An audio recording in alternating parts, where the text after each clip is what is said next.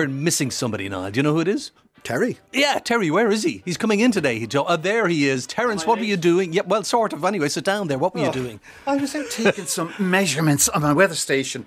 Because of all the rain we've had lately, I just can't believe it. I thought July was bad, but then we came into August and on the bank holiday weekend on the on the Saturday morning, there was 47 millimetres of rain in the garden. I don't know where all the rain's coming from. Or do you measure the rainfall in your garden all the time? I do, yeah. I, well, I have a little weather station. Just because I like to do it. Yeah? No, no particular reason. I'd like to see what way the wind is blowing, the wind speed is, what the air pressure is, and also what the rain is. You must be fairly unique, Terry, I think. Not at all. Lots of people would have a, a weather station. in Niall, do you have a weather station? I, I don't, but I can certainly see the attraction. Um, we scientists, we like to gather data. You never know when it could come in handy. Do you Richard, do you have a weather station? I don't, Derek. It would be too depressing, I think, most of the time, the way things are going. But however, Now, the last time I was out in your place, Richard, I noticed that you have the most fabulous pollinator garden in your front lawn. Tell us more about it, and we'll put a picture on the website. you're very kind, Derek. But actually, it's gone over its uh, best now. But it's not to be nice that this garden is planted. It is planted for the benefit of the pollinators. That's what it's all about. It's a pollination thing, and it is a very successful pollination. Now, I can't claim credit for it. The credit must go to Ronan Hayes, who's an old friend of ours, a landscape gardener, horticulturalist in North County, Dublin, and he worked on this for couple of days, and up came all these beautiful flowers. You have poppies and borage and cornflowers, and oh, it's glorious. And from having one of the most uninspiring gardens in the entire estate, I had for a brief period a garden that people actually stopped and looked at. It was a new experience for me. I, the Residents Association are no longer having meetings about how they'll bring me to heel, tidy the place up. But anyway, I'm afraid it's on decline now And because. that's the problem when you put in kind of a wild garden, wild flowers. I mean, they bloom, and when they're blooming, they look fantastic. But when they're not, they do look a bit scraggy. Let's be honest about it. No, don't be so negative about it. Not I'm at not all. being negative. No, I'm no, no. just no. telling you At as this it Terry. No, because what's happening now is it's going to seed. I presume, Richard, you're going to collect some of the seed and you're going to replant it in the garden again next year. Because mm. it's not just about the flowers, it's about the importance of the seeds, it's about the, the importance of the continuation of these plants.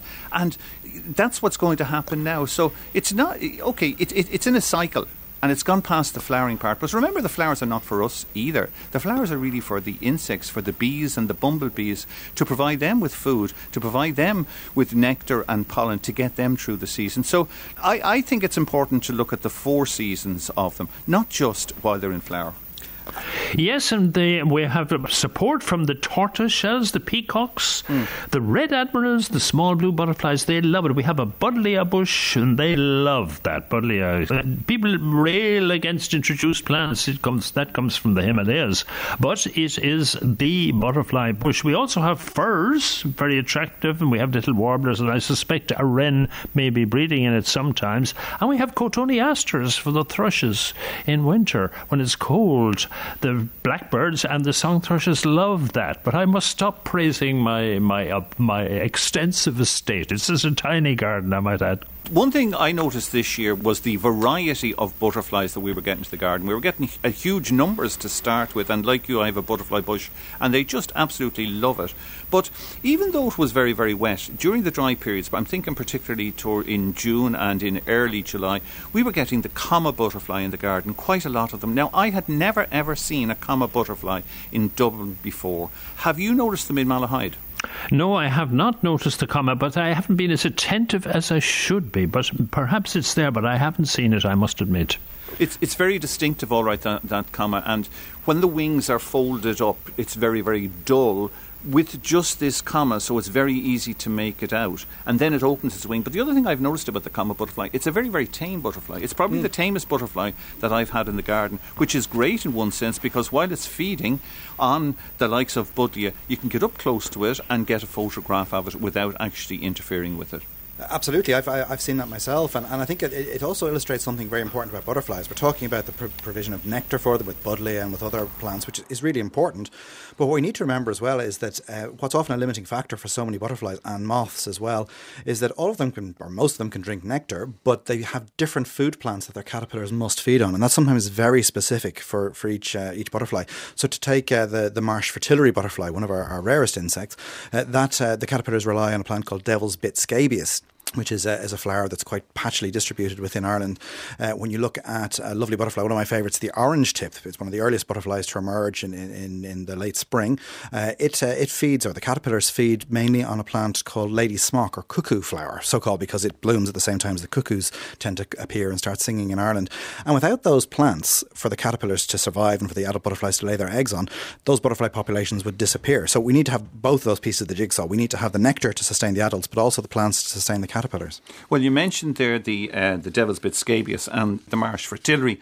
I remember when I was teaching, we used to take the transition years down to Lullymore to the bog every year in August, and we used to take them down to remove invasive species, the likes of birch and that, because as they were growing on the bog, they were soaking up all of the water, and they were also preventing the devil's bit scabious from growing. So by removing these, it allowed the devil's bit scabious to thrive, and the marsh fritillary butterfly was thriving down there. And the marsh fritillary butterfly, it's the one animal animal, not just insect, that has the most protection, I think, in Ireland. Yes, yes, it's our only legally protected insect under the Wildlife Act. Really, really, absolutely. Of, oh of, of, all the never knew that. of all the thousands upon thousands of insects in Ireland, that's the only one that is specifically Why? protected.